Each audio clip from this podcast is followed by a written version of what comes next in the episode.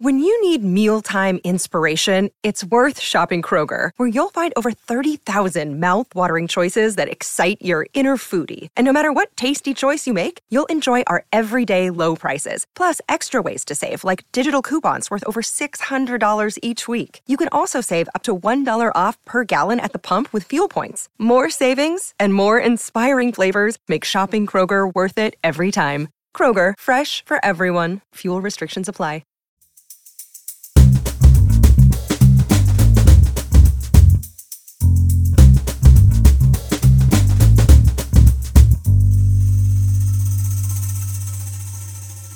You're listening to Comedy Dynamics Daily.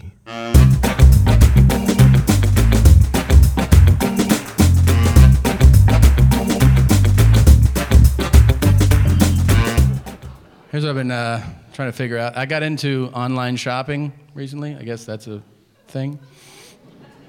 Here's what I've been doing though I shop for things that are like way out of my price range. And then after a while, I go, oh yeah, uh, I can't afford that. Like today, I was looking at yachts online. And then I was telling myself I didn't want them as if they were an option, you know? I was like, 155 feet? That's not even big enough for all my friends and family. I'm not getting that shit. what the fuck am I doing? You ever do that? You ever go down like a rabbit hole online and then like six hours have gone by and you're like, I'm shopping for the private jet that best suits my needs. I think I found this is it right here, the G550. How much is this? Place order $53 million. Well,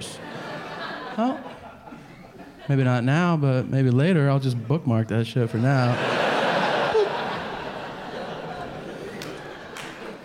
You know what that is? That's a sense of entitlement. That's me thinking I should be associated with this thing, and I haven't earned it. I have neither of you, but also me. I get that feeling the most when I get upgraded to first class. Yeah, I fly every week. I never buy first class ticket. I buy coach tickets. I buy them so much, I get bumped up to first class. I'm telling you, the moment I get bumped up to first class, I get washed over with this feeling. I'm like, look at these fucking poor pieces of shit on the flight. Ugh. So much better than them. Don't stand next to me. Ugh, dude. I dare you to try to come up from coach and use the first class bathroom when I'm there. I'll put my hand on your chest, okay? There's a pig trough in the back. That's for you guys. It's for the big ballers up front. Some people buy first class tickets. I always feel like they know you got upgraded. They always give you the look like, by the way, we fucking know. You can sit up here, but you're not like us. God, it's so weird. People people ask me cra- like I get asked fucking travel advice from strangers. Can we just break down how crazy that is? Like people come up to me and they're like, "Hey, you travel a lot, right?" And I'm like, "Yeah." I'm like, "Where should I go?" Uh, I don't fucking know you, man. You ask travel advice to people who know you intimately. They know you well. They can guide you based on what they know about you. I mean, you don't ask strangers dining advice, right? Because you're like, hey, man, where should I eat tonight? I know I've never met you before in my life, but do you think you could give me a recommendation? Uh, yeah, you should try this dim sum place. And, but then that person might go, oh, I hate the Asian world. And you're like, oh shit, I didn't know that about you. Yeah, I killed like four of them. Like, what are you, like a serial killer or something? Yeah. Now you're in an awkward conversation with a serial killer. Here's all I'm saying I can't tell you where to go. I can tell you where not to go. Wherever they film the first 48 on A&E. Oh, if you're not familiar with the show, here's what it is. Camera crews follow real homicide detectives for the first 48 hours after a murder.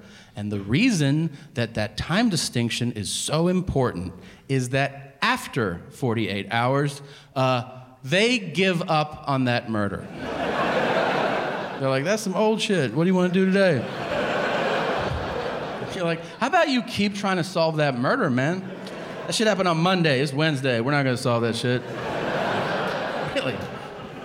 There are so many amazing moments on that show. So many. A lot of the episodes take a similar path. I'm blown away, first of all, at how many times there's a witness to a murder. It's crazy. I always thought murders happen in dark alleys.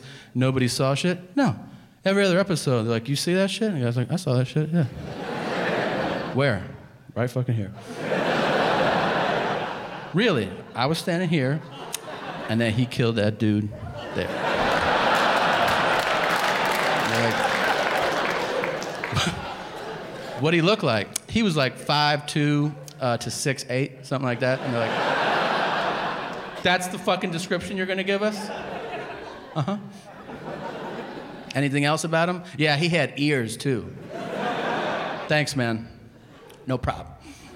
They still will sketch that shit out. And they show it to people. Do you know this guy? And everyone's like, nah. But then one guy will be like, yeah! Cricket right there. You're like, oh shit. You know him? I've been knowing Cricket 27 years. What's his real name? Man, that's just Cricket. I don't even know.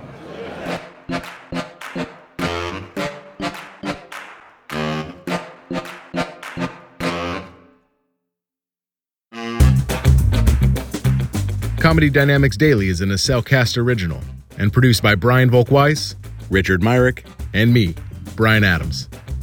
Thank you for listening.